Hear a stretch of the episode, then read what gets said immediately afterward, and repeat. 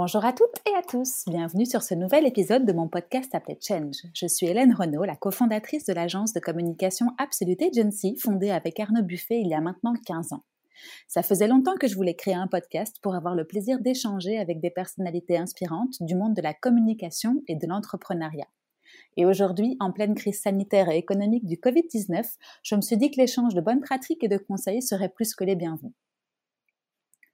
Aujourd'hui, je suis ravie d'accueillir sur ce nouvel épisode de la rentrée Claudia Loma.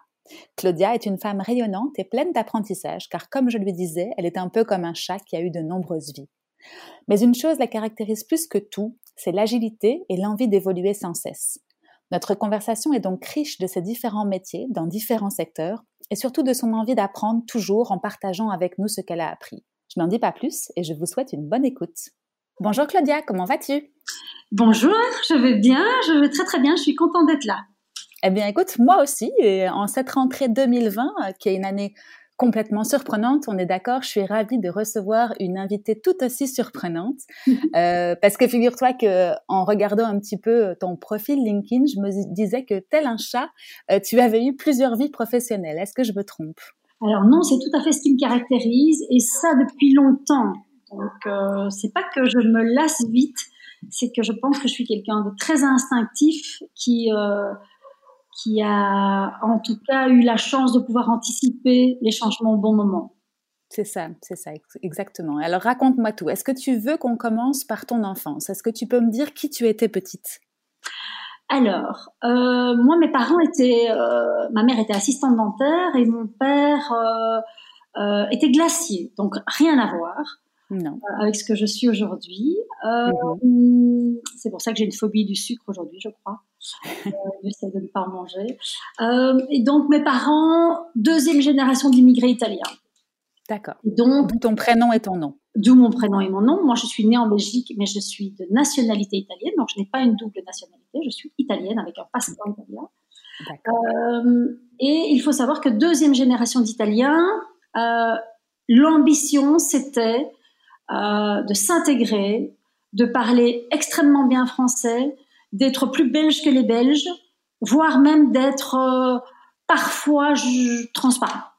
Eh bien, écoute, je peux partager ça avec toi parce que tu ne le sais pas, mais je suis également de deuxième génération italienne et donc je peux confirmer.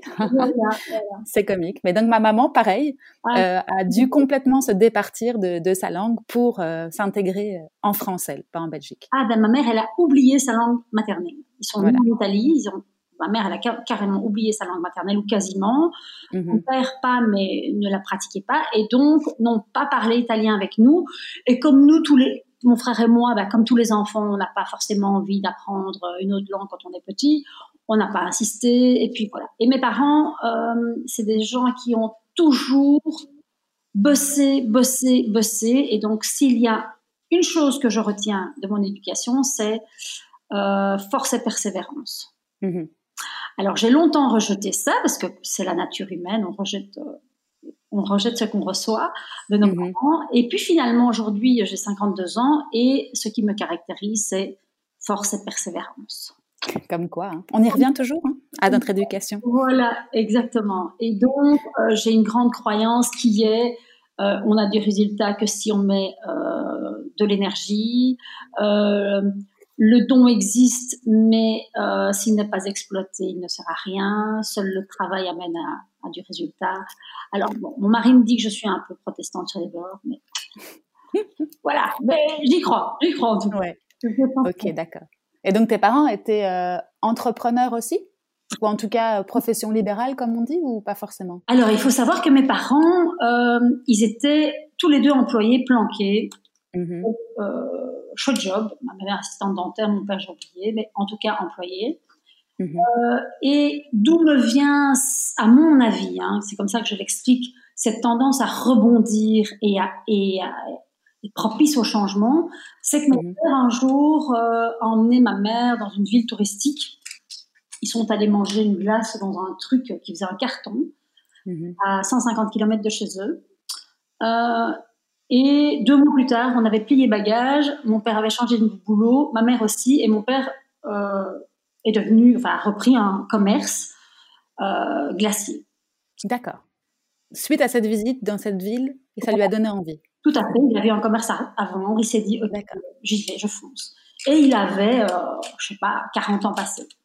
Et mhm. il a quitté sa sécurité, ils ont quitté leur sécurité pour, euh, bah pour devenir entrepreneur, parce que je pense qu'au fond, ils l'ont toujours été, euh, mais euh, immigrés, deuxième génération, peut-être insécurisés, cherchant au départ de leur vie une sécurité en étant employés. Bref. Mhm. Donc moi, j'avais 10 ans, je les ai suivis, évidemment, mais donc mhm. j'ai subi ce changement. Et je pense qu'en fait, ça m'a montré une la naissance de, ce que devait être ma future agilité, en fait. Mhm, mhm. Tu t'es dit que tout était possible à ce moment-là, tu t'es pas posé de questions. oui. Ça t'a ouvert les yeux peut-être. Ça m'a ouvert les yeux et j'ai la leçon de ça, parce que moi j'aime toujours tirer des leçons. Euh, la leçon, c'est qu'en fait la prise de risque était immense, mais le gain était équivalent à la prise de risque. Mhm. Et que donc, euh, qui ne prend pas de risque ne risque pas de gagner. Ça, c'était la leçon que j'en ai retenue, même si quand j'avais 10 ans, euh, je râlais, hein, j'avais perdu mes copains, changé d'école, euh, c'était pas très gai. Mmh mmh finalement, euh, voilà, je ne serais pas qui je suis aujourd'hui s'il si, si, n'avait pas fait ça.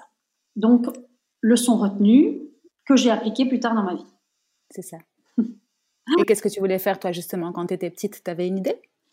Non, moi, je, je, je, toujours, je pense qu'en fait, j'ai pas, j'étais pas très heureuse en étant enfant et adolescent, dans le sens où mes parents d'abord travaillaient beaucoup, et puis, je pense, enfin, quand je dis je pense, c'est parce que je me dis, si mes parents écoutent, il faut que je mette des guillemets. Mais, euh, en fait, non, je ne pense pas. Je sais que j'étais une petite fille très créative, que j'étais une petite fille avec une forte personnalité, avec déjà une grande tendance à fédérer les troupes autour de moi naturellement. Mm-hmm. Et donc, mes parents, qui, deuxième génération, voulaient être transparents, bah, ils n'avaient pas tiré le gros lot avec moi parce que quand je disais à la bande du quartier on va à gauche, on allait à gauche, et quand je disais on va à droite, on allait à droite. Et donc en fait, j'étais pas discrète, pas assez discrète, d'accord, pas assez lisse. Et donc je pense mhm. que j'ai euh, forcé le trait à devoir me lisser toute mon enfance et mon adolescence pour plaire à mes parents. Mhm. Euh, bon, chasser le, le, le, naturel, il revient au galop. Euh, une fois que j'étais adolescente et que j'ai voilà, que j'ai eu un code, etc., bah, tout ça a évidemment explosé, toute ma créativité est ressortie. Euh, mais oui, donc j'ai pas, je, je, ne me souviens pas de moi très très heureux. Je me souviens de moi à forcer le trait de mhm. ce qu'on ce qu'on attendait de moi et à rentrer dans une certaine norme finalement pour, euh, pour passer inaperçu. Quoi. Voilà. Après, mhm. je pense que j'avais toutes les caractéristiques d'une enfant, euh, ce qu'on appelle aujourd'hui les HP, à part qu'il y a 30 ans, les HP, on ne savait pas ce que c'était. Et mhm. donc, enfant turbulente, euh, difficile de se concentrer, trouble, tout, trouble de la mémoire. Mhm. voilà. Donc, je, je, pense que oui, j'étais pas très bien dans mes pompes. Toutes mes faiblesses aujourd'hui sont devenues des forces. Donc, j'ai envie de dire, c'est le chemin de la vie, ça. Mm toute une vie. On n'est pas, c'est pas facile toute une vie. Et, euh, et, les moments de difficulté, elles arrivent euh, à différents moments en fonction de qui on est et, où on est né. Mhm. Euh, mais je crois que le meilleur est toujours devant. Bien sûr. Super. Et donc, du coup, ton enfance a abouti à un début dans la vie euh, dans, de quelle sorte? Comment est-ce que tu es passé de la fin euh, de l'enfance à, l'adulte en termes de profession? Oui, donc moi j'ai fait euh, des études de com, mhm. mais je, n'avais qu'une idée en tête, je voulais faire de la déco. Et donc, j'étais quand même une enfant gâtée par mes parents. Donc, quand je suis sortie de l'école, j'ai insisté, mon père m'a ouvert une boutique de décoration. Et j'ai commencé la première partie de ma carrière dans la déco. Mmh. C'est qu'à cette époque-là, j'étais pas une très bonne gestionnaire parce que j'étais jeune et que on fait tous notre lot de bêtises.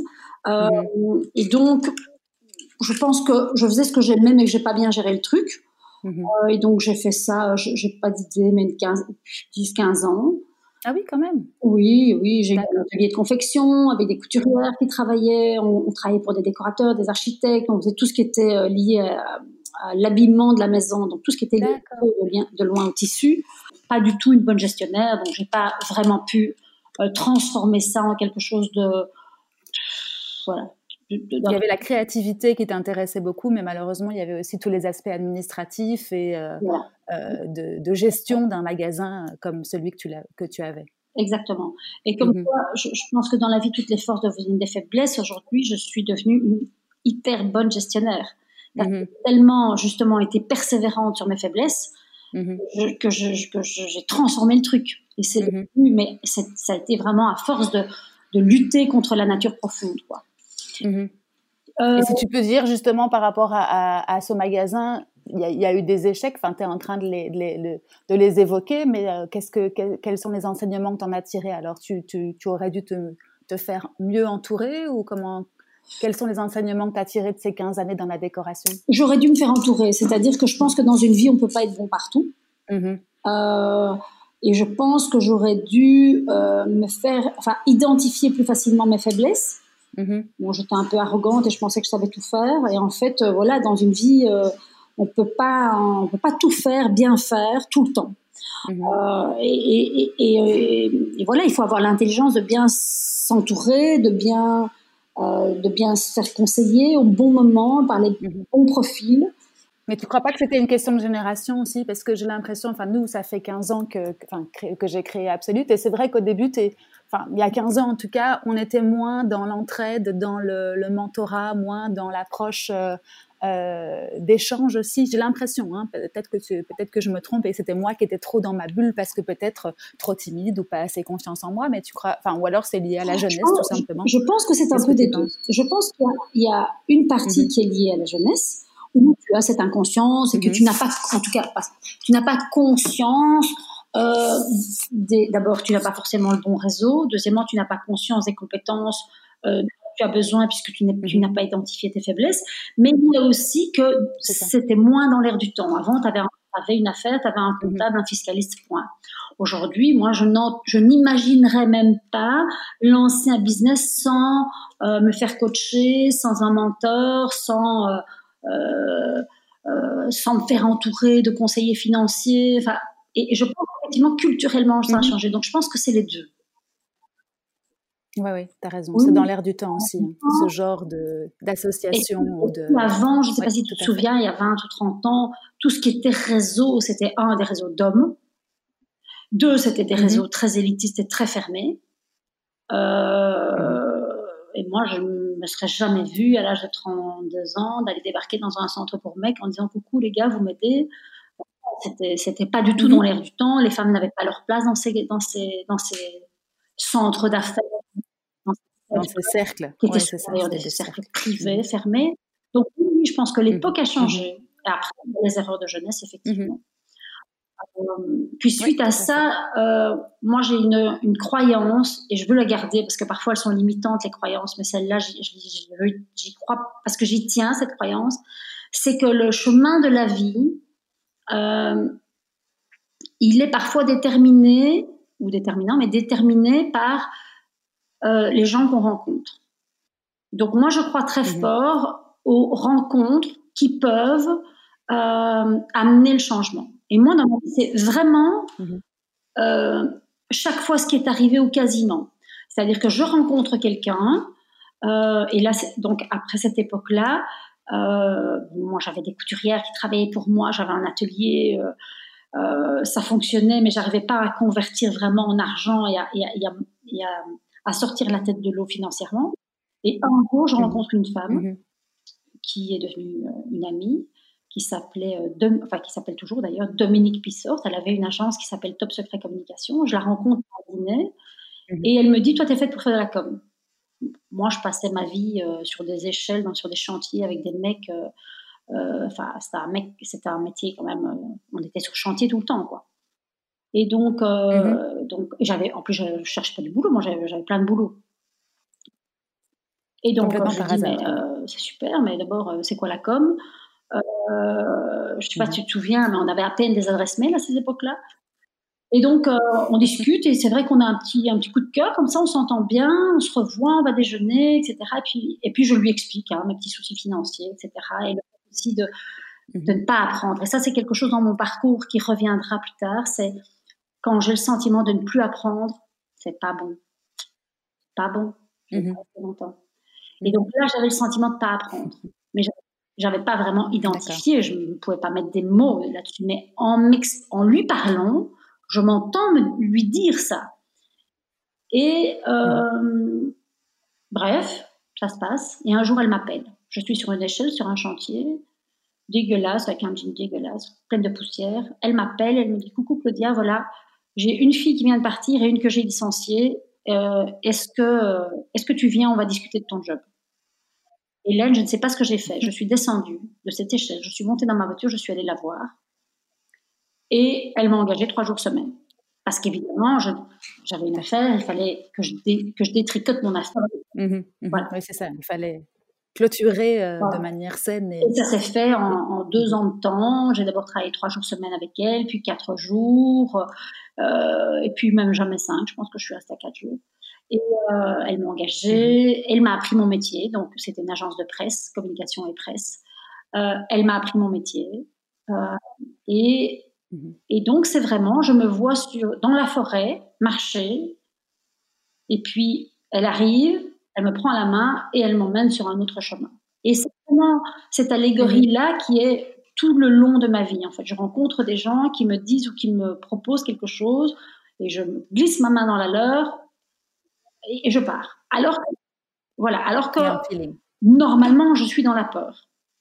Et Qu'est-ce, les mhm. caractéristiques de la peur C'est euh, j'ai peur, j'attaque, je fuis ou, je fais le mort.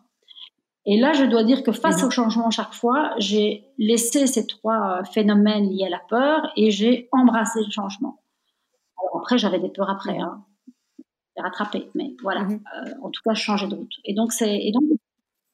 Et qu'est-ce qui a qu'est-ce qui a fait chez elle, pardon, je te coupe, mais qu'est-ce qui a fait chez elle qu'elle a qu'elle a cru en toi Enfin, elle t'a dit après coup euh, ce qu'il avait poussé dans son, dans son choix Je pense qu'elle m'a juste regardé euh, les yeux grands ouverts parce que quand on me voit, on sait que je suis faite pour communiquer. On sait que je suis. Euh, mhm. voilà, je, c'est pas que j'ai appris. voilà, quand il y a un message à faire passer, je n'ai pas de problème à le faire passer. je pense que j'ai un pouvoir de persuasion, j'ai un, j'ai un, un, capital confiance, une capital sympathie. Alors mhm. après, je suis un personnage, ou même ou même pas. Hein. donc, euh, parce que j'ai un mode de fonctionnement très spontané, euh, très direct, et donc il y a des gens, ça fait un peu peur, donc ils ont, là. Mais bon, la en majorité, je fédère assez facilement autour de moi, et donc j'avais toutes les caractéristiques pour faire, pour travailler dans une agence de com, à part j'avais pas appris le métier. Mmh. Mais bon, euh, quand je dis elle m'a appris le métier, elle m'a assise à un bureau, elle m'a donné un ordi, elle m'a fait une adresse mail, elle m'a briefé euh, très high level et elle m'a lancé. Après, euh, euh, de nature résiliente, j'ai pris les choses à bras le corps et, voilà. Après, si je dois donner mm-hmm. un, si la leçon de tout ça pour les jeunes entrepreneurs qui nous écoutent, c'est que si tu te plantes pas, c'est que tu n'as rien fait. Hein. tu mm-hmm. tombes, tu relèves, tu continues. Si tu tombes pas, c'est que tu n'as pas bougé. Donc le principe, c'est tomber, tomber un maximum, plantez-vous. Euh, alors oui, ça fait mal, oui, on a peur, oui, on perd beaucoup de choses quand on se perd, mais quand on se relève, on est quand même euh, beaucoup plus fort. Euh, mhm. Après, quand on tombe, ça fait parfois très très mal. Hein. Donc, moi, je fais la maline là sur le podcast, mais j'ai beaucoup pleuré. Hein. donc, mhm. donc voilà. Mais en tout cas, en tout cas, oui. et je pense que ce qui m'a stimulée, c'était l'apprentissage. D'apprendre des nouvelles choses, un nouveau métier. J'étais hyper nourrie, hyper stimulée. Et ça, je me suis dit, encore une fois, pas, pas avec des mots, mais je pense que mon corps et mes cellules ont retenu ça. C'est l'extase, c'est ça, c'est l'apprentissage. Et et t'avais quel âge à ce moment-là? Euh, Attends, j'avais 52, j'avais, euh, je sais pas, 30, 35, 36. Donc, j'étais pas toute jeune, hein, et donc j'ai appris un nouveau métier. Mm-hmm. Donc, agence de presse, mm-hmm. euh, puis au bout de six ans, euh, je me suis dit, euh, je m'ennuie un peu ici. Je prend plus rien. Mmh. Deuxième fois dans ma vie. Et donc, j'ai été débauchée par une agence qui m'a parlé de qualité de vie, euh, de respect de l'autre. Ah, je me suis dit, waouh, c'est trop bien. Et en fait, comme quoi, mmh. bah, les beaux discours, c'est comme les CV, hein, ça veut rien dire. Mmh en fait, c'était bullshit. Donc, j'ai quitté euh, Top Secret en perdant mon ancienneté euh, pour euh, un nouveau défi. Et en fait, je me suis plantée. Et là, j'ai beaucoup pleuré parce que je, me suis retrouvée. Ah oui, je me souviens, j'avais 42 ans. Je me suis retrouvée sur le marché de l'emploi, puisque ça n'a pas marché dans cette agence, puisqu'en fait, mhm. C'était tout le contraire du discours vendu. Et je me suis dit, oulala, là là, quoi, 42 ans, j'ai boulot, je parle pas néerlandais, on est quand même en Belgique, hein. Ouh là là, mmh. ça va pas du tout le faire, quoi. Et donc je me suis dit, bon, ok, je, je panique pas, ça va venir. Et j'ai une copine qui m'a demandé de faire euh, son service presse en attendant que je trouve un boulot. Je dis ok, d'accord. J'ai commencé, puis une deuxième, et puis une troisième, et puis finalement j'ai monté mon agence. Et euh, j'ai monté mon agence presse. C'était très chouette parce que là aussi j'ai appris beaucoup de choses. Euh. Mais j'ai aussi appris que quand tu es attaché de presse, tu es écartelé. Tu es, tu es vraiment prisonnière dans le sens où tu, tu es prisonnière parce que tu dois répondre à la demande de tes clients qui payent l'autre côté, tu es prisonnière des journalistes qui décident si oui ou non elles ont envie d'écrire quelque chose sur toi. Et alors, euh, l'objectivité, là, euh, on en parle ou on n'en parle pas? Il ne faut pas lancer sur ce sujet? Alors, donc, mais j'ai dû composer parce que j'avais de nouveau du personnel, euh, il fallait payer les gens, donc bref, c'était super comme expérience, mais j'ai quand même eu l'impression que j'étais une prostituée, quoi. Que je vendais mon âme tout le temps, que voilà, j'étais super angoissée parce que la responsabilité de. En fait, je devais payer des gens sans maîtriser le résultat. Le résultat dépendait d'une journaliste qui allait me trouver peut-être sympa, et ensuite d'une rédac chef qui allait peut-être trouver que le sujet était bon, mais peut-être je non, peut-être pas et donc, mmh. c'était horrible, quoi. Vraiment, c'était horrible. Métier. Euh, Trop instable et pas assez euh, honnête pour toi, peut-être. Je sais pas si c'est une question d'honnêteté, mais c'était, c'était, tout est faussé, tout est, tout, tout est faussé. Mmh. Et donc, j'ai été très critiquée mmh. parce que j'ai dit un jour dans un article euh, dans l'écho que, qu'elles étaient toutes mortes et qu'elles ne le savaient pas encore. Et, lynchées sur la place publique. Mais je répète ici, parce que j'assume ce que je dis, que ce sont des métiers qui sont complètement révolus. Euh, en tout cas, en tout cas, je veux dire purement la relation presse pure. Hein. après, tu as des, bureaux euh, fantastiques qui ont pu rebondir et, transformer leur métier. Je parle de, la relation mmh. presse comme elle existait il y a dix ans. Oui, c'est ça aussi. C'est à mettre en regard avec l'époque aussi. Hein. On est d'accord que c'est il y a quelques années déjà et que. Après, il faut nuancer mes propos, ce qui n'a pas été fait dans l'article de l'Écho, c'est que il faut, il y a des gens qui ont fait preuve de résilience et qui se sont adaptés. On parle de ces attachés de presse mmh. qui travaillent de la même façon, qui aujourd'hui disent ah mais oui, mais on n'a plus d'articles presse, comment est-ce possible? Ah bah oui, bah, que je t'explique? Mmh. Et donc, donc voilà. Et donc euh, mmh. quelque part, moi, à un moment donné, je me suis dit, ouh là là là là, euh, de nouveau, pas en mettant des mots dessus, mais en étant très instinctive, je me suis dit, ouh là là, le vent tourne. Début des réseaux sociaux, mmh. euh, euh, début des campagnes, de la possibilité, je ne sais pas si tu te souviens, il y avait Facebook avant. À un moment donné, on a commencé à pouvoir mmh. faire un peu de pub. On a oublié ce mmh. temps-là, mais au début, on ne faisait pas de pub sur Facebook.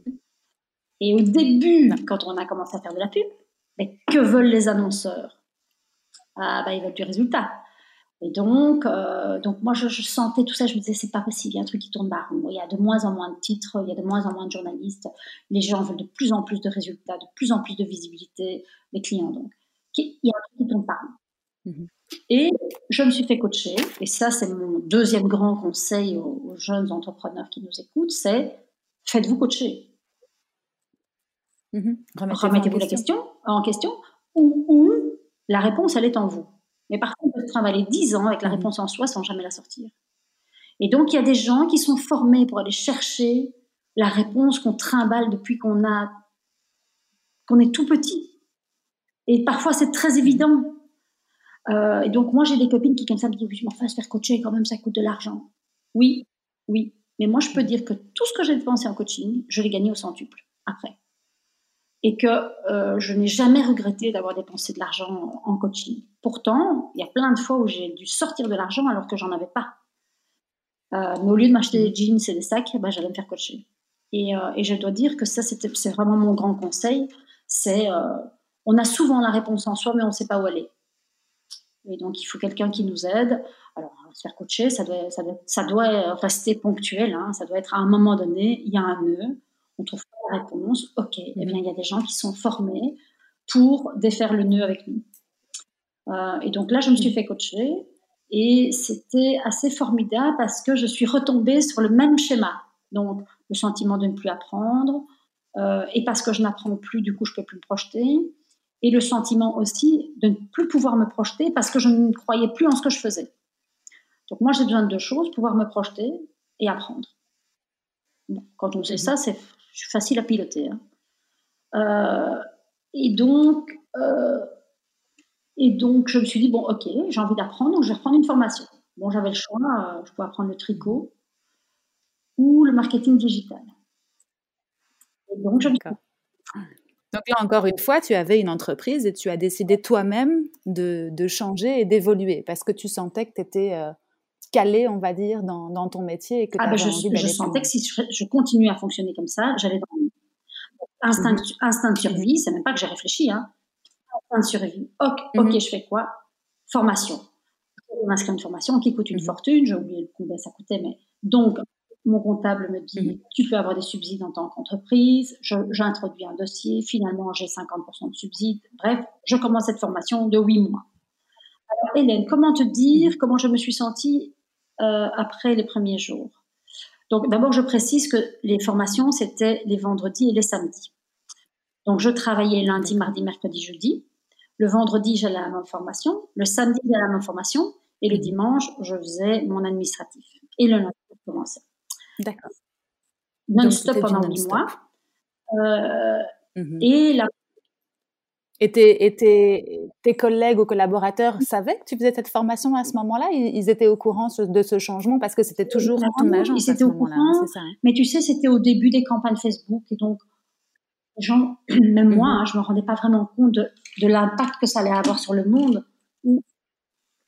Donc, les filles, moi, je disais, ouais, elle fait une formation, mais on sait pas, en fait, on ne s'est pas rendu compte de comment ça allait mhm. impacter ma vie, euh, leur vie, mhm. et aussi bah, la vie de, tout un chacun. Euh, parce que Facebook, Google, tout ça, ça, ça va peut-être très, très, très, très vite. Hein, et les gens ne voient pas le changement parce que, comme je l'ai dit hier sur mon Instagram, le changement, il ne se fait pas en un jour.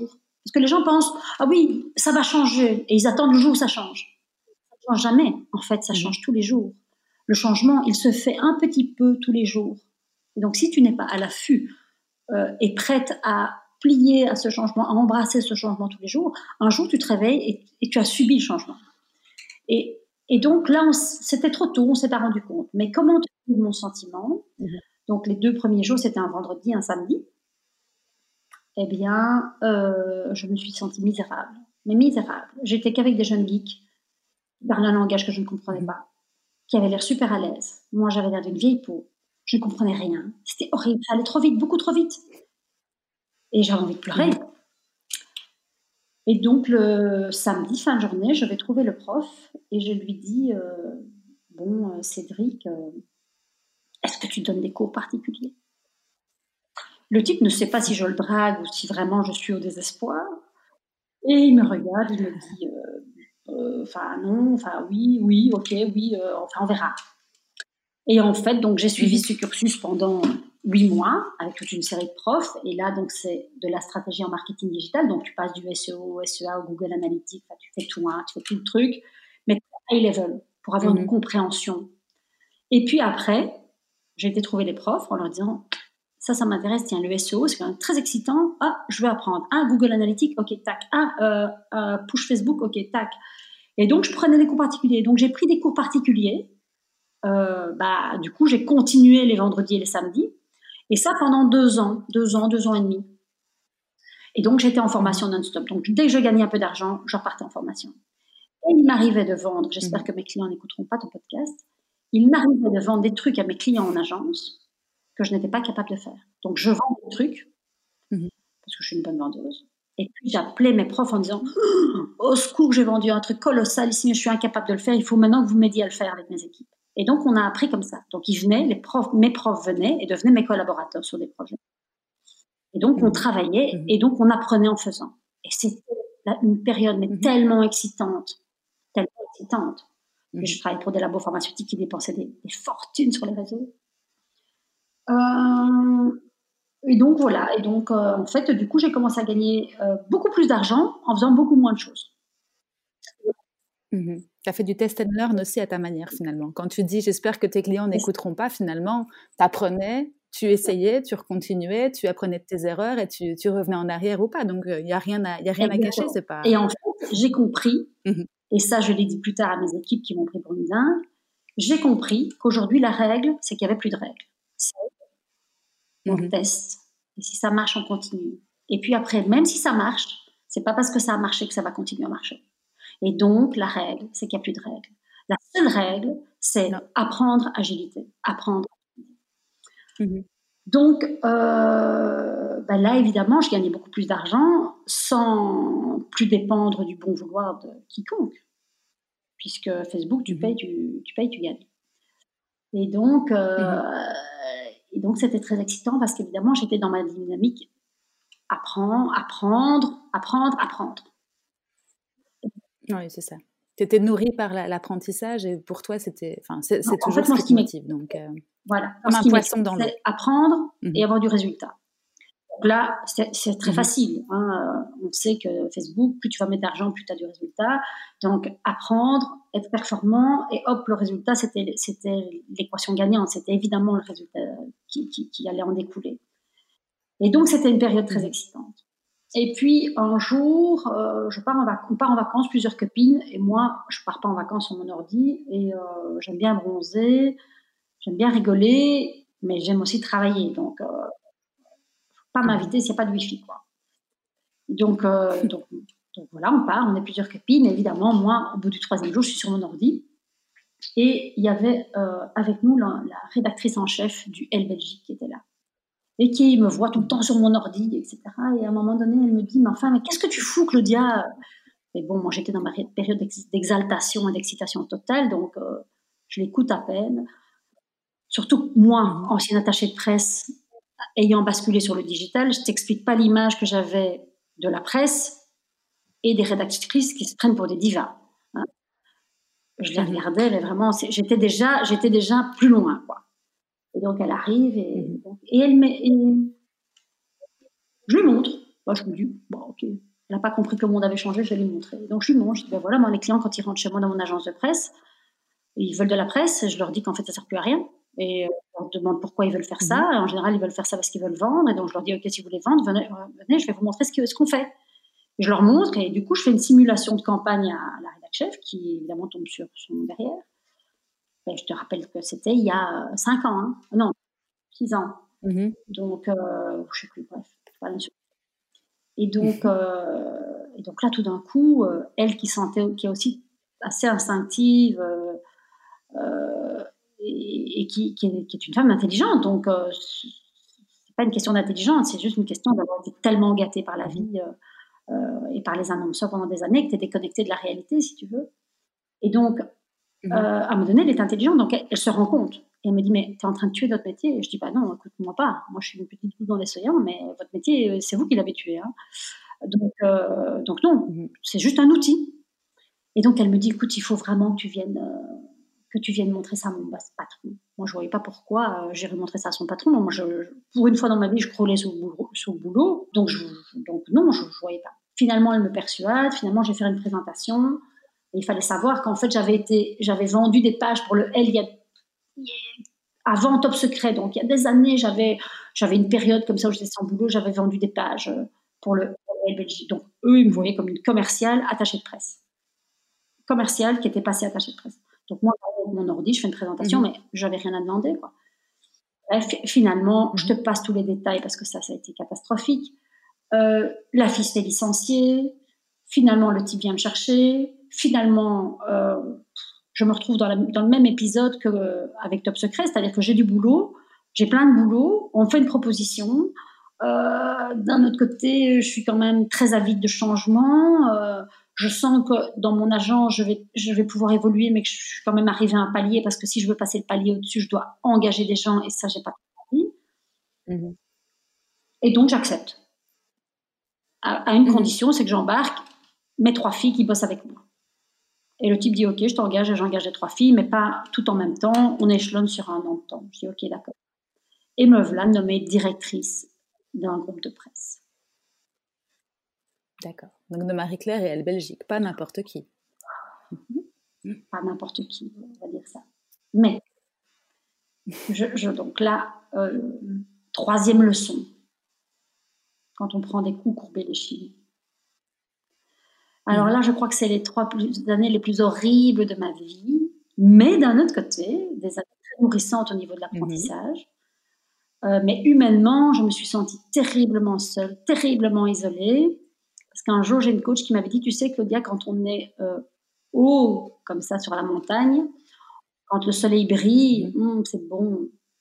Mais le soleil, le soleil ne brille pas souvent. Souvent, on prend des rafales de vent. Et je confirme que j'ai pris beaucoup de rafales de vent. Parce qu'évidemment, euh, quand tu as des mhm. postes comme ça, quand ça va bien, c'est jamais toi. Mais quand ça va mal, c'est toujours toi. Mhm. Et donc, moi, je suis arrivée là-bas en leur disant, bon, ben voilà, je suis, je suis engagée pour...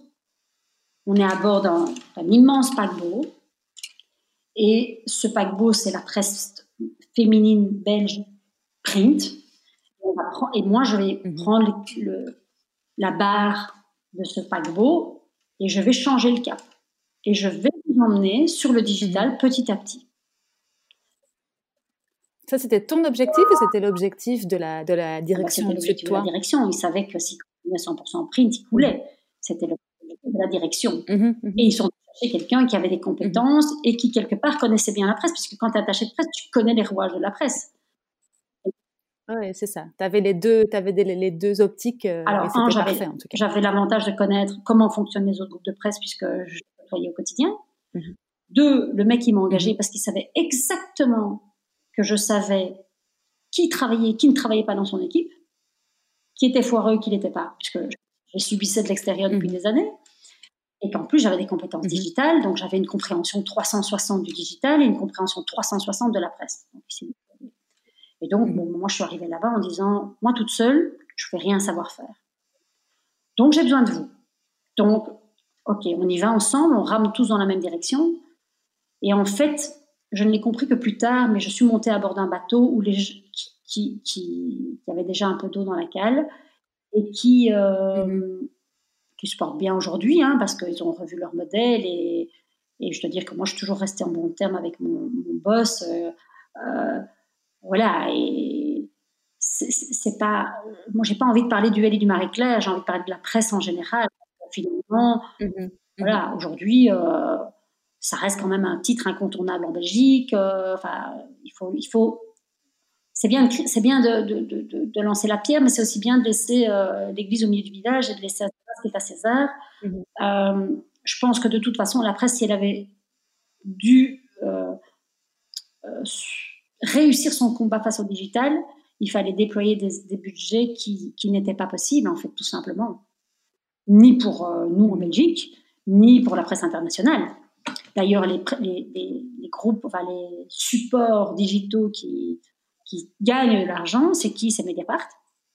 Ils sont 100% digital.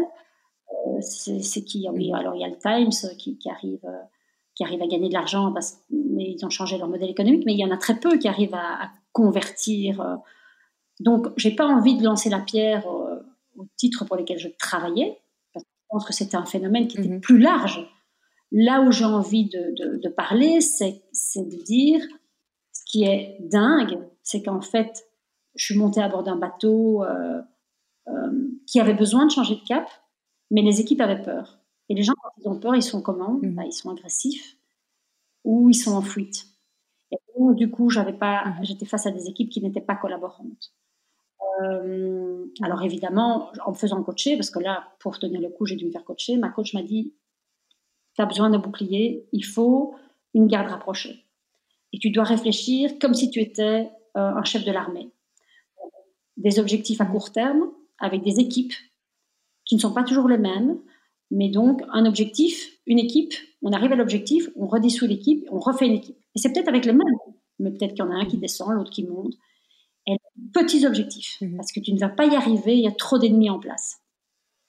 Et en fait, c'est ce que j'ai fait. Je me suis dit, ok, euh, capitaine, capitaine, euh, capitaine d'armée ici. Euh. et j'ai eu de la chance parce que j'ai eu des gens formidables qui ont, qui ont été mes, ma première garde en fait. mais qui étaient souvent, euh, tu sais, quand tu arrives dans les rédactions, tu as les gros égaux qui sont là en place mhm. depuis longtemps, on n'ose pas trop les contrarier, etc. Et puis tu as les gens qui sont un peu, on ne les voit pas évidemment derrière ces égaux, euh, mais c'est pas pour ça qu'ils n'ont pas de potentiel. Et en fait, elle rigolait toujours parce que je leur disais, moi, je vous ai transformé, vous étiez des Canaries, je vous ai transformé en Ferrari. En fait, il des filles qui étaient, et des mecs qui étaient hyper compétents, mais qui n'avaient pas de reconnaissance parce que, comme ils étaient digitaux, euh, on ne comprenait pas ce qu'ils faisaient. Donc, ils sont devenus mes gardes rapprochés et ça a été super parce que finalement, euh, sans eux, je pense que je ne serais pas restée trois ans. Je serais pas restée trois ans. Et là, donc, pour revenir sur ce que je crois être un bon management, c'est qu'il n'y a pas de management s'il n'y a pas de confiance. Dans un sens comme dans l'autre. Si moi, je n'ai pas confiance en mes équipes, je ne peux pas bien les manager. Enfin, moi, le manager. Hein. Et, si les, et si les équipes n'ont pas confiance, elles ne suivent pas. Donc, pour moi, le mmh. ciment, c'est la confiance. Après, c'est l'admiration, le partage des valeurs et la définition de l'objectif. Et après, c'est la collaboration. C'est je suis manager, je ne peux pas tout savoir. Et je dois pouvoir le reconnaître. Et, donc, moi, je crois à ce management-là. C'est le management de l'humain. Après, il faut recadrer. Hein. Un jour, je, je, demande à une de ses filles qui s'appelle Elodie, je lui dis, mais, en fait, si tu devais euh, me décrire, et elle me dit exigeante. moi, j'avais l'impression d'être super cool, en fait. Donc, je suis tombée je lui dis, ah bon, tu me vois comme quelqu'un d'exigeant? Mmh. Bon, j'essaye un peu de garder mon sang-froid comme ça. Et, et euh, elle me dit Oui, Claudia, mais tu, tu, tu, ne prends que les meilleurs et on le sait. Et donc, on sait que. On sait qu'en fait, euh, en fait, oui, tu es super cool. Mais si on est bon, mais tu nous tires vers le haut. Et donc, j'étais en même temps très contente de sa réponse et en même temps pas très contente parce que parce que je me suis dit bon peut-être que parfois je suis injuste ou que je suis euh, parce que je suis quelqu'un qui travaille très très vite et donc euh, et surtout je suis quelqu'un j'ai gardé mon mes mécanismes de, cette petite fille euh, qui partait dans tous les sens. Donc moi j'ai très difficile à me concentrer sur un truc. Donc je fais souvent plein de trucs en même temps.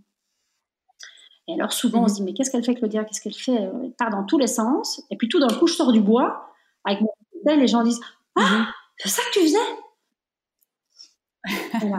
Et donc, c'est mon mode de fonctionnement. Et j'essaie d'aller contre euh, et d'être plus, euh, je n'ai pas envie de dire plus structurée parce que je suis structurée dans ce que je fais, mais j'ai souvent plusieurs chantiers en même temps. Euh, et ça sécurise parfois les gens. Après, ils sont rassurés quand ils voient le résultat, mais parfois, il se passe un laps de temps où ils se disent Qu'est-ce qu'elle fout, quoi? Elle est où? Et, et tu as des règles d'organisation ou euh, enfin comment est-ce que tu restructures après quand quand tu quand tu multitâches comme ça et que au bout d'un moment il faut que tu te recentres? Comment est-ce que tu fais? Tu as, des des priorités? Tu tu, tu as une méthode ou euh, c'est horrible pour moi parce que c'est vraiment là je suis de nouveau dans un phénomène où je t'en ai parlé plus tôt je dois aller travailler sur par exemple la gestion. J'ai dû euh, forcer le trait. Donc je dois forcer le trait. Donc je bloque des plages dans mon agenda mais je, je je sais que je ne vais pas les respecter, hein, parce que pour moi, un bon manager, il doit pouvoir faire l'ascenseur entre euh, donc son statut de manager où il réfléchit, euh, il, drive le cap, donc il montre la direction, euh, il, coach les équipes. il doit pouvoir faire ça, mais il doit pouvoir mm-hmm. vraiment descendre dans l'opérationnel avec ses équipes. Moi, je pense que c'est ce qui a créé la confiance, et qu'à un moment donné, elle savait que si elle faisait pas le job, j'étais capable de m'asseoir à côté de l'ordinateur et de dire allez, allez, recule, je passe et de faire le à sa place. Mm-hmm. Mais du coup, est-ce que tu crois que manager ou entrepreneur et créativité font bon ménage? Parce que c'est ça aussi, c'est peut-être ta créativité débordante euh, qui, qui, fait que tu as plein plein d'idées. Et puis après, il faut que le manager ou que l'entrepreneur puisse y remettre de l'ordre et, construire quelque chose. Tu crois pas que c'est la créativité qui, qui t'a parfois débordé euh, Je ne sais pas si c'est la créativité ou si c'est un mode de fonctionnement euh, propre. Mmh hum, je, je, n'ai pas de réponse à cette question. Je pense que c'est vraiment un, fonctionnement qui est, propre. Mmh oui, qui est propre à toi. Je pense que c'est, mmh tu peux être créatif, structuré, euh, je vois, là, je, mhm. travaille avec Stéphanie, qui est euh, l'art directeur du, du Digital. Euh, c'est une fille qui est très créative, mais alors, elle a un tableau Excel à la place du cerveau, quoi, tu vois. Pour moi, je, je, je, je pense c'est compatible. compatible. Après, il y a des natures. Mmh moi, si tu me mets sur un projet rien que sur ça, je, je m'emmerde. donc, tu as des natures. Mmh de, je pense que c'est plus lié, en tout cas, à ma nature. Euh, maintenant, dans ce que je fais, je suis structurée. Et il n'y a pas un chantier, il y en a plusieurs. Et donc, toi, si tu es sur un chantier avec moi dans, dans l'aile A euh, et que je suis sur l'aile C, mmh tu te dis, mais attends, mais qu'est-ce qu'elle fout là? Elle est loin de moi c'est pas pour ça que je suis pas mhm. structurée dans, mes, dans, dans, mes ailes, quoi, tu vois. Mmh ouais, je comprends, je comprends. Mais donc, j'ai envie de dire, moi, je pense que la créativité, tu l'es ou tu l'es pas. Alors, tu l'es, tu peux la développer, mais je pense que si tu n'es pas créatif, tu le seras jamais. Euh, et tu peux être un très bon euh, manager ou un très bon entrepreneur si tu n'es pas créatif. Ah, alors, encore une fois, j'ai envie de te dire, euh, je vais dire la même chose que, ce que je disais à mes équipes. Eh ben, la règle, c'est qu'il n'y a plus de règles. Aujourd'hui, je pense que je pense qu'il y a quand même des choses essentielles. Si tu es un entrepreneur, c'est le réseau. Ça me mhm. fait rire parce qu'en fait, un jour, j'ai assisté euh, à l'UNIF, là, j'ai assisté à une présentation. Et donc, tu as un type, un chef d'entreprise, un serial killer, comme on dit, non pas un serial killer, un quoi, j'ai plus, bref, un type qui a plein de sociétés. Voilà. Un serial entrepreneur. Serial entrepreneur, et donc il a plein de sociétés, il vient faire sa présentation, et il dit voilà, si vous voulez lever des fonds, si vous voulez être entrepreneur, voilà ce qu'il faut faire, business plan, euh, lever de fonds, truc classique quoi. il n'a rien appris à personne, mm. donc il explique, il fait sa présentation PowerPoint, et tout le monde écoute. Et puis il s'en va. Mm-hmm. Et puis, il y a un jeune entrepreneur euh, qui arrive, et lui, il n'a pas de PowerPoint. Il arrive, les deux mains dans les poches, et il dit, les gars, oubliez tout ce qu'il vient de vous raconter. Vous voulez développer un projet? Avant de faire quoi que ce soit, développer une communauté.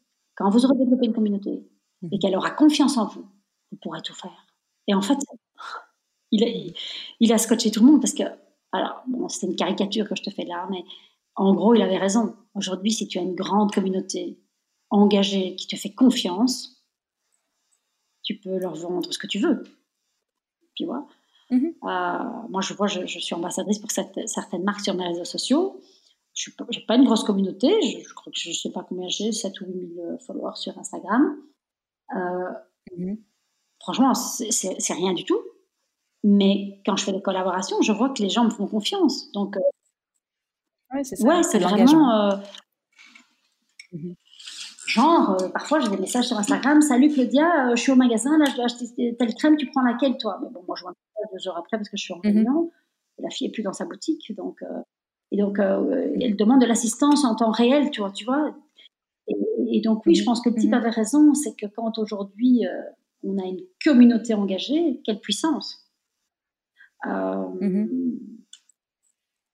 Et même si ton produit n'est pas forcément abouti, tu peux leur faire tester et c'est eux qui vont te faire des retours et qui vont te dire euh, moi j'améliorerais ça ou ça. Et, et du coup, c'est de la co-création. C'est ça, ça que je veux dire, mais ça, tu peux faire que si elle est engagée et que ta communauté a confiance en toi. En fait, c'est la mhm. confiance et l'humilité. Parce que dire aussi, bon, là j'ai lancé un produit, il n'est pas abouti, j'ai besoin de vous, vous en pensez quoi? Et de finaliser, il faut être mhm. vachement humble. Hein. Tu, il y a 20 ans, personne ne lançait un produit euh, qui n'était pas soi-disant abouti. Et donc aujourd'hui, la règle, c'est qu'il n'y a plus de règles parce que tout est possible. Créatif, pas créatif, entrepreneur, manager, euh, même, même les managers, aujourd'hui, on voit que le Covid a bousculé complètement la notion de management. Euh, la S, le Covid a bousculé la notion du travail et donc, par ricochet du management. J'ai envie de te dire qu'aujourd'hui, on est quand même à une époque où tout bouge tellement vite que là, je crois que force force, persévérance et agilité, on en revient. Parce qu'effectivement, euh, j'écoutais euh, Oussama, euh, euh, j'ai oublié son nom, sur YouTube, je te dirai 100 fois. Je te le dirai 100 fois, je te l'enverrai. Voilà. Il disait, en fait, la vie, qu'on soit entrepreneur ou qu'on soit, ou quoi qu'on fasse de sa vie, la vie, c'est un chemin où il y a des marches et, et on ne peut pas arriver à la dixième marche si on pas, si n'a pas passé la première, deuxième, troisième, quatrième, cinquième, arriver jusqu'à la dixième. Et, et, Et donc, il y a des mmh. étapes. Euh, alors, il y a le fantasme de la réussite rapide, fulgurante, mais ça reste quand même des, des réussites isolées. Des ovnis. Donc, mmh. euh, mmh. donc, oui, il y a des marches. Il faut passer les étapes de l'apprentissage, du travail, et aussi de rester très à l'affût du monde qui change, parce que ça change très très vite aujourd'hui. Mmh mmh oui, tu l'as abordé. Effectivement, il y a cette période Covid qui est assez euh, impactante et qui a tout, euh, ou en tout cas bouleversé pas mal de choses. Comment est-ce que tu l'as vécu, toi, justement, dans ton management et dans ta, dans ta façon de gérer les, Alors moi, c'était très, très particulier parce qu'en fait, euh, moi, il faut savoir que je suis consultante et donc j'ai été engagée pour dessiner un département qui n'existait pas, qui, qui, qui, qui, mmh est en train de créer là. Et donc, euh, mmh avant, de, avant que ça soit validé, euh, on s'est dit, OK, c'est super, c'est le, le, projet sur PowerPoint, c'est bien, hein, mais dans la vraie vie, est-ce que ça va tenir le coup? On s'est dit, OK, ben, mmh. avant le Covid, hein, on va faire une mission, on va faire un projet pilote et on va faire pendant cette semaine comme si c'était vrai. Tu vois, cette mission euh, Vie ma vie. Mmh. Et donc, à part qu'il n'y avait pas d'équipe, donc on s'est dit, bon, OK, ben, pour ce projet pilote, Claudia, tu vas capitaine du bateau, tu prends la barre, mais tu peux pas, il faut une équipe. Euh, on ne peut pas engager des gens pour un projet pilote. Donc c'est pas grave, on va prendre des gens un peu partout dans la société et ils feront ça on top euh, de leur job et on va partir à l'étage. Mhm. Donc en gros, toi, tu es dans un département, tu as un manager, et puis un jour, tu as Claudia qui arrive qui dit Tiens, au fond, pendant cette semaine, toi, tu vas travailler avec moi un jour par semaine. Ah oui, mais travail. Oui, mais c'est pas grave, écoute, ça a été validé. Tu sais quoi, on va faire. Allez, on, fait, on prend ça comme un jeu. Et de toute façon, ton manager est au courant, il a validé, donc il sait que tu vas être moins productif. Donc t'inquiète. Donc, ça, c'est super. À part que tout ça est validé, donc tu sais, les process de validation dans les grosses boîtes, ça prend du temps. Donc tout ça est validé. Finalement, j'ai mon go. Et premier jour du projet pilote égale premier jour du Covid. Jour du Covid, premier jour du confinement on est confiné euh, le samedi, c'est à Bruxelles, et le lundi, ben, on doit, je dois commencer mon projet pilote.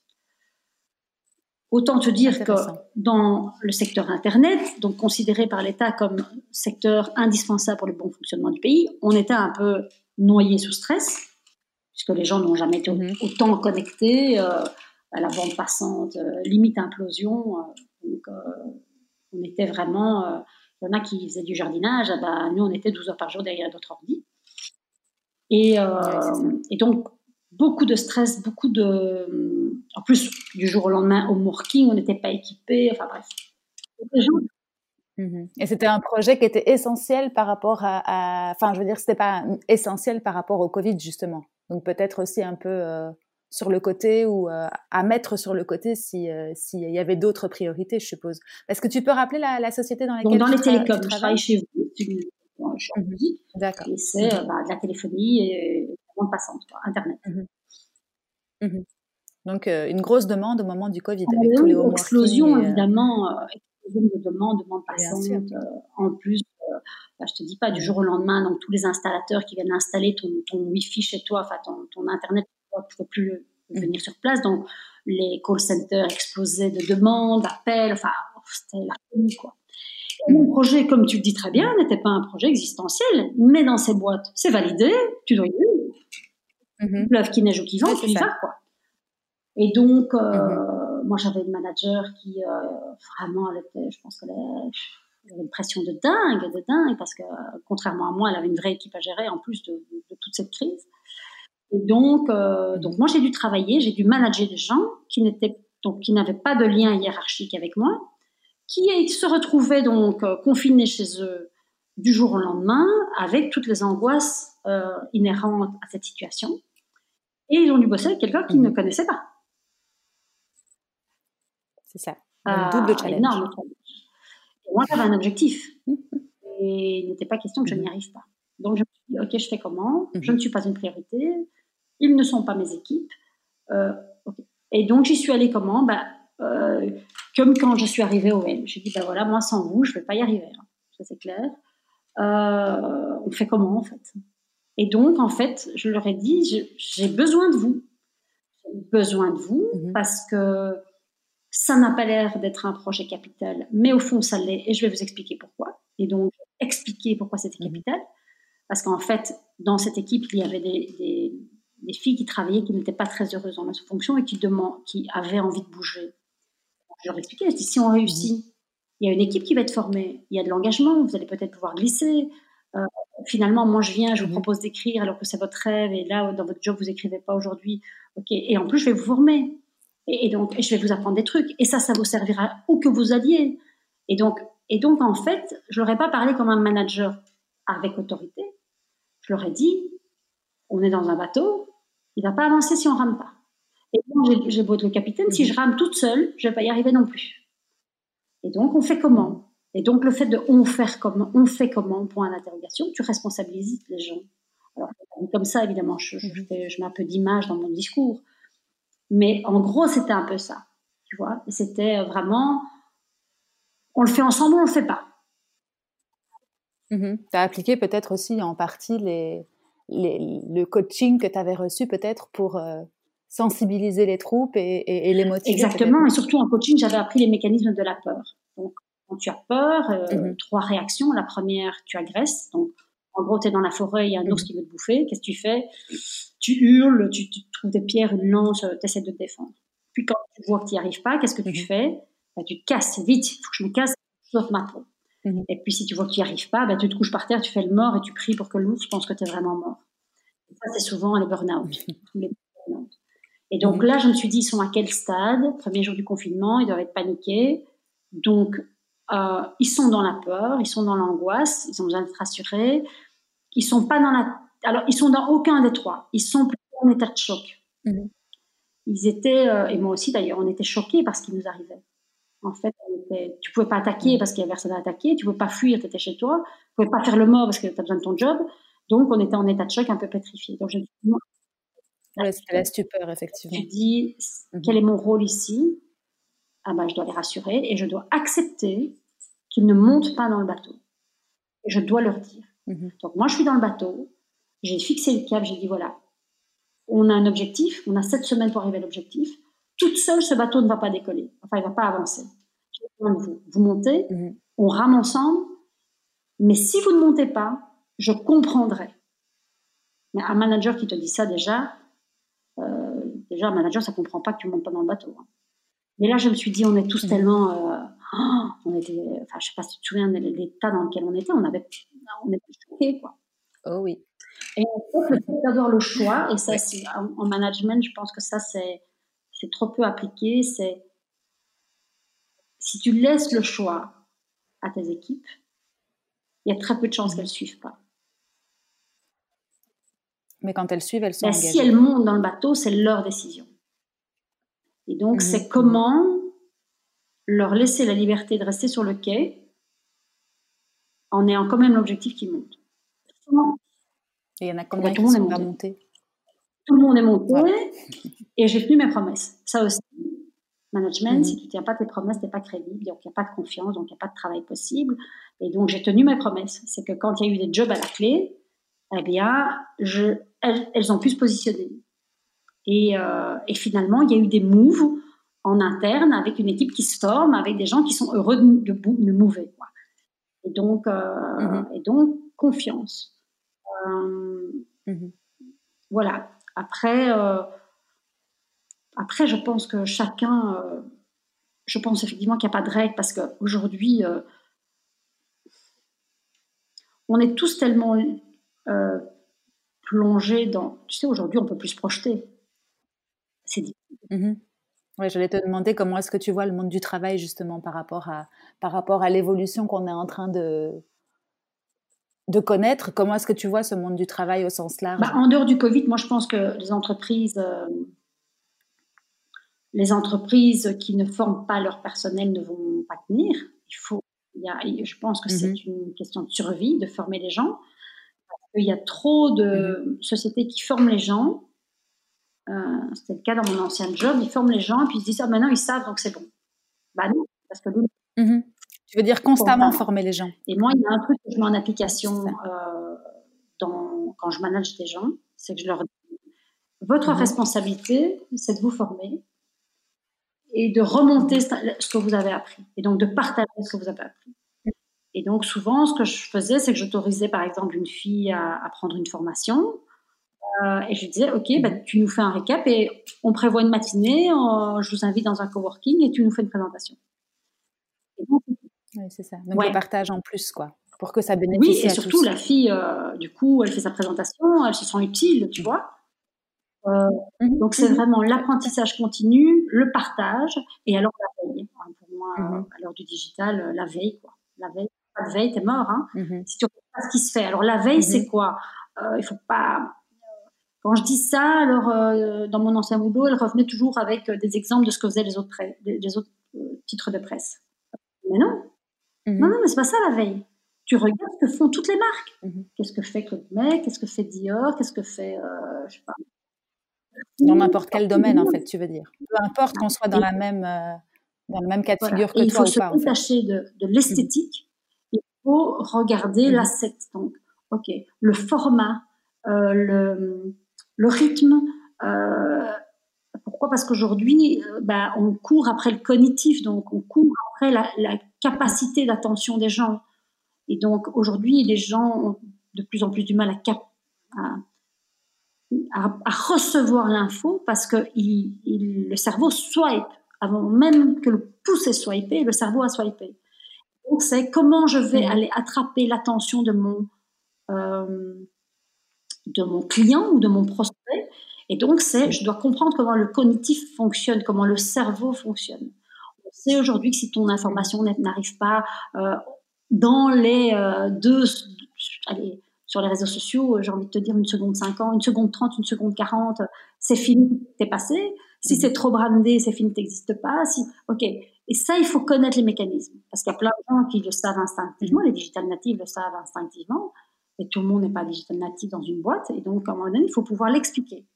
C'est quand vous faites de la veille, ne prenez que ce que votre œil a retenu. Et il n'a pas retenu parce que c'était beau, il a parfois retenu parce que c'était euh, monté de façon très rythmée, parce que c'était très coloré, parce que c'était euh, avec un effet X. Moi, c'est ça que je veux que vous me remontiez. Mhm. Et je veux que vous soyez à l'affût. Je veux que vous mhm. aiguisiez les sens. Je veux que vous soyez dans la forêt, en danger, tout sens aiguisé. Prenez et vous ramenez à vos équipes.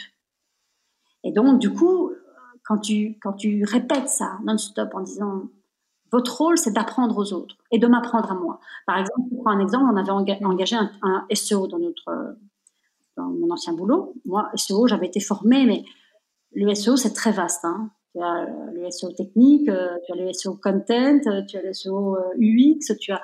Et donc, on l'a engagé, je l'ai mis dans mon bureau et je lui ai dit ta responsabilité, c'est de faire en sorte que je prenne la meilleure décision. Et pour ça, mhm. parce que je n'ai jamais le temps, tu dois me former. Ah oui, mais, je, je, peux prendre ce que je veux comme plage dans votre agenda. Je dis si tu ne prends pas de plage dans mon agenda, c'est toi qui es en tort parce que je ne vais pas connaître assez de choses que pour prendre la bonne décision. Et donc, au début, il n'osait pas. Mhm. Il était tout jeune, il devait, prendre, demander des plages dans mon agenda.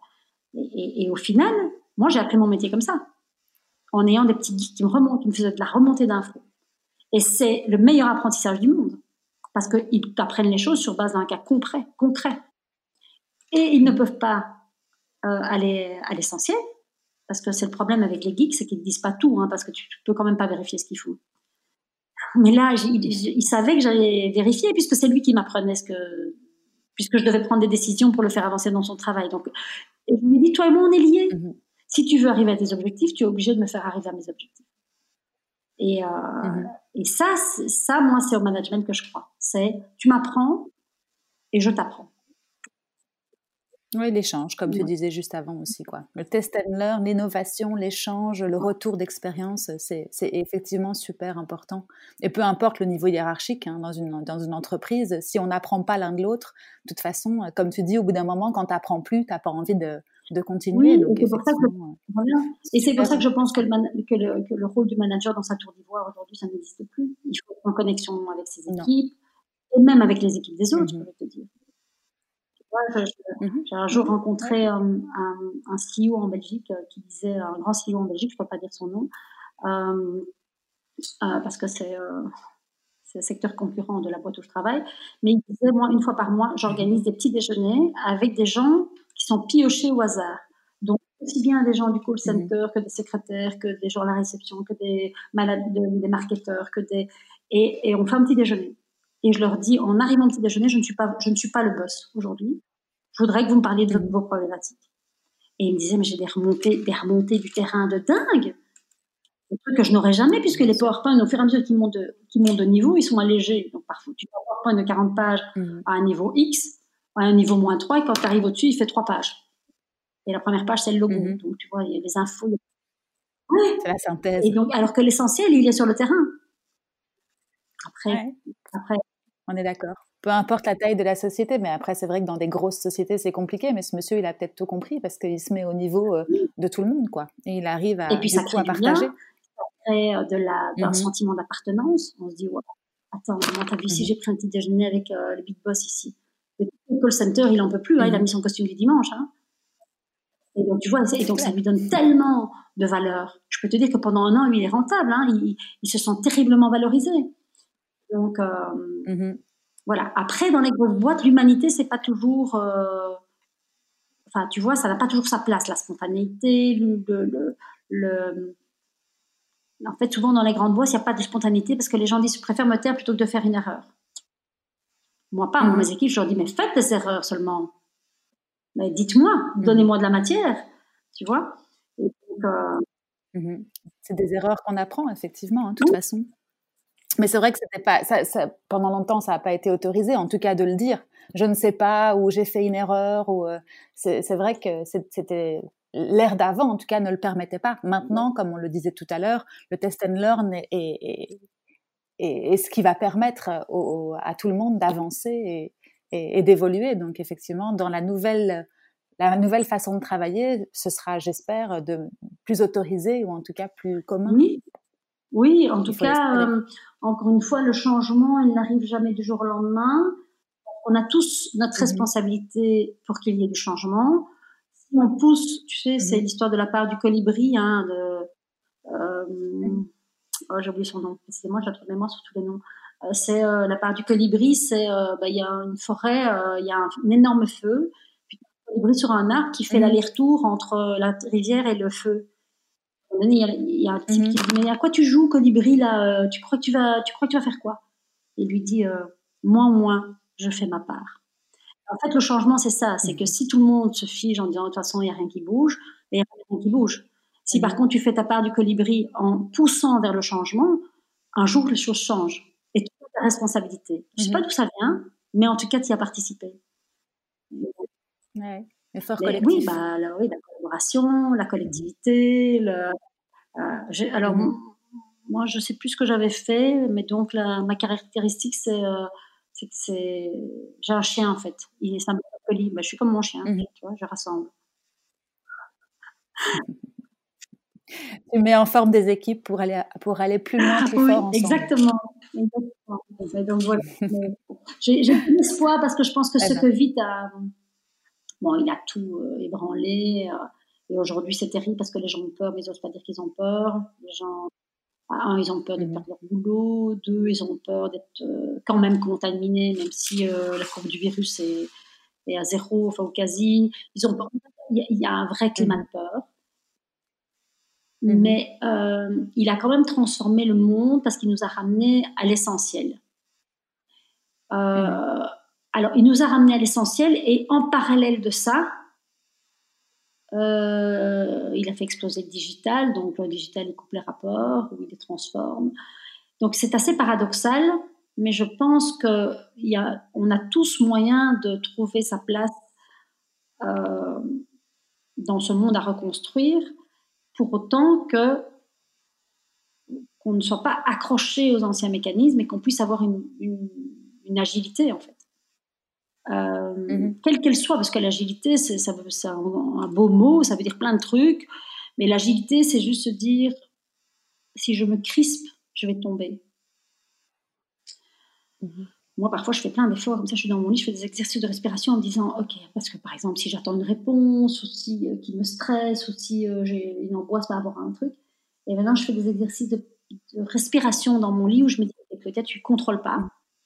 Donc, euh, lâche. Mm-hmm. Et donc, euh, j'essaye et, et, souvent, ça marche.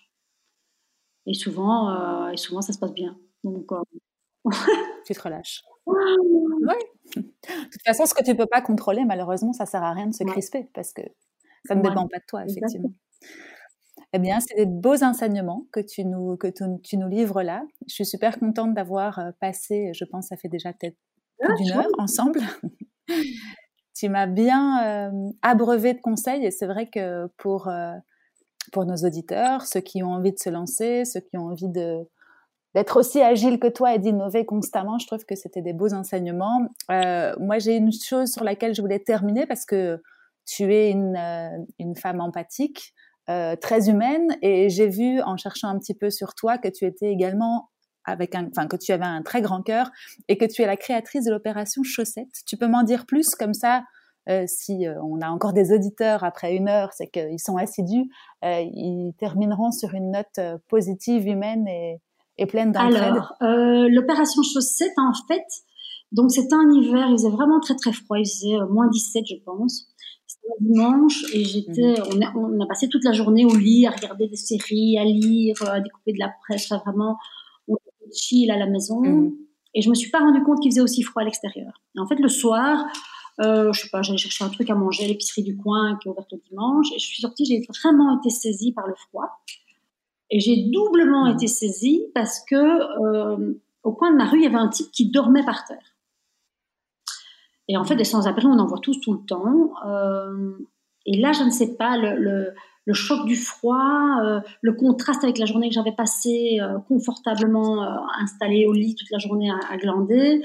En fait, tous ces paramètres. Donc, c'est toujours, la vie, c'est toujours une équation. Alors, parfois, l'équation te fait voir des choses et parfois, elle te les veut pas voir. Là, c'est comme si on avait mis un spot sur ce sans-abri et du coup, j'ai été à ma petite épicerie, j'ai fait des courses pour moi, et je lui ai fait un sac où j'ai acheté de la bouffe, euh, une bouteille d'eau. et je, lui ai donné le sac, et je suis remontée chez moi. Et, et, je me suis dit, mais en fait, t'es vraiment une pauvre tâche, quoi, Claudia. Tu lui as acheté des cours juste pour t'acheter une bonne conscience. Je me suis mmh. sentie nulle parce que la nuit tombait et, et j'ai regardé moins 17, je me suis dit, mais ça va encore descendre. Moi, je me remets dans mon lit bien cool c'est qu'est-ce que je peux faire? Mhm. Et donc, moi, je suis mariée à un Parisien qui me dit, ah, mais tu sais, il voit que je suis vraiment inquiète et tout. Et il me dit, ah, mais tu sais, à Paris, il y a un type qui a fait un truc super. Euh, il a, euh, à Lille, j'ai oublié le nom de Lille, euh, il a installé des tentes pour les, pour les sans-abri. J'ai quelle bonne idée. Mhm. Demain, je vais lui acheter une tente parce que près de chez nous, on a un petit parc et pour aller se mettre là, le temps du grand froid, vraiment juste la période de et donc, je lui achète, euh, je, regarde sur Decathlon et je vois que les tentes coûtent 29,90 euros. Donc, je me dis, OK, demain, Decathlon. Mhm. Et c'était de nouveau, donc, il y a quelques années, hein, et donc, on utilisait Facebook juste pour nos photos de vacances. Hein. Et donc, je sais pas ce qui me prend. Je mets un post sur mon Facebook en disant, bon, ben, j'explique la situation. Je dis, bon, ben, moi, je vais acheter une tente. Je vais demain chez Decathlon. Si vous avez envie de m'aider, il y a certainement d'autres sans-abri dans le quartier. Ah bah, vous n'avez qu'à me verser 29,90 euros euh, sur mon compte et euh, j'ai racheté des tentes. moi, ouais, des tentes très spontané, en fait, j'écrivais ça, mais je ne croyais pas à ce que j'écrivais. Donc, je ferme mon truc. Mhm. Le lundi, je vais travailler. Euh, je vais effectivement chez Decathlon acheter ma tente. Je ne, je ne me reconnecte pas parce qu'à cette époque-là, je ne me connectais pas tous les jours. Et le mercredi, j'ai ma banque qui m'appelle, qui me dit Claudia, écoutez, je ne sais pas ce que vous avez fait. Il y a vraiment des transactions étranges sur votre compte. Euh, et euh, est-ce que vous avez été hacké Mais enfin, quand on est hacké, en général, c'est pour des déductions et vous, vous avez un flux d'argent sur votre compte, mais que le même montant. Quel montant? Excellent. 29,90 euros. Donc, je dis, vous vous foutez de moi ou quoi? Il me dit, non, non, je jure. Et je dis, j'ai combien? Il me dit, bah, je ne peux pas vous dire par téléphone, mais connectez-vous. Donc, je rentre chez moi, je me connecte à mon Facebook. Là, Hélène, je ne sais pas ce qui m'est arrivé, mon Facebook était en implosion. J'avais des milliers de messages, j'exagère pas. J'avais mon, truc avait été partagé, je crois, mille, je sais plus si c'est 1900 fois en, en 3-4 jours. Enfin, avait été partagé, relayé. J'avais un reach de malade en organique. Hein. Du coup, je me mhm. connecte à mon application, je regarde, ah bah, j'avais 15 000 euros sur mon compte. Et donc, ah euh, je on revenait pas, quoi. Je me suis dit, qu'est-ce que je vais faire avec tout ce fric Et donc, du coup, j'ai une copine qui me dit écoute, appelle quand même ton avocat parce que tu peux pas garder ça sur ton compte privé. Euh, si un jour euh, on dit que, enfin, tu vois, qu'est-ce que tu as fait avec ça? Tu vas devoir te justifier. Mm-hmm. Je dis oui, c'est vrai ça. Ok. Euh.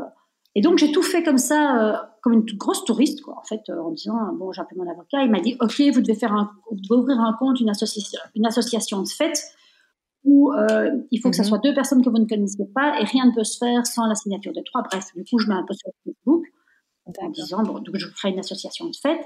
Je continue à mettre des posts sur mon Instagram, euh, sur mon Facebook. Je dis voilà, Decathlon, je tâte Decathlon. Bref, je suis arrivée chez Decathlon, j'ai été reçue comme une reine parce que je les avais tagués. Euh, ils m'ont tout permis d'acheter au prix de gros. Et donc, je me suis retrouvée avec, j'ai dû trouver des, endroits de stockage.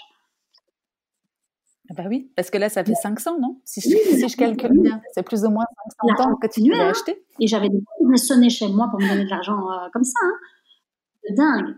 D'accord. Tu avais créé une ah, chaîne humaine. Et donc, pendant deux hivers, je n'ai fait que ça, quasiment. Bon, j'avais mon job, mais tous les jours, euh, pendant les périodes de froid, on organisait des distributions euh, sur euh, les, lieux de distribution de repas. On, distribution, on distribuait des sacs de survie. On avait appelé ça sac de survie. Et on a appelé, enfin, j'ai appelé ça opération chaussette parce que le sans-abri en bas de chez moi, quand j'ai vu tout l'argent que j'avais, je suis allée le retrouver et j'ai dit, mais de quoi est-ce que vous avez besoin le plus?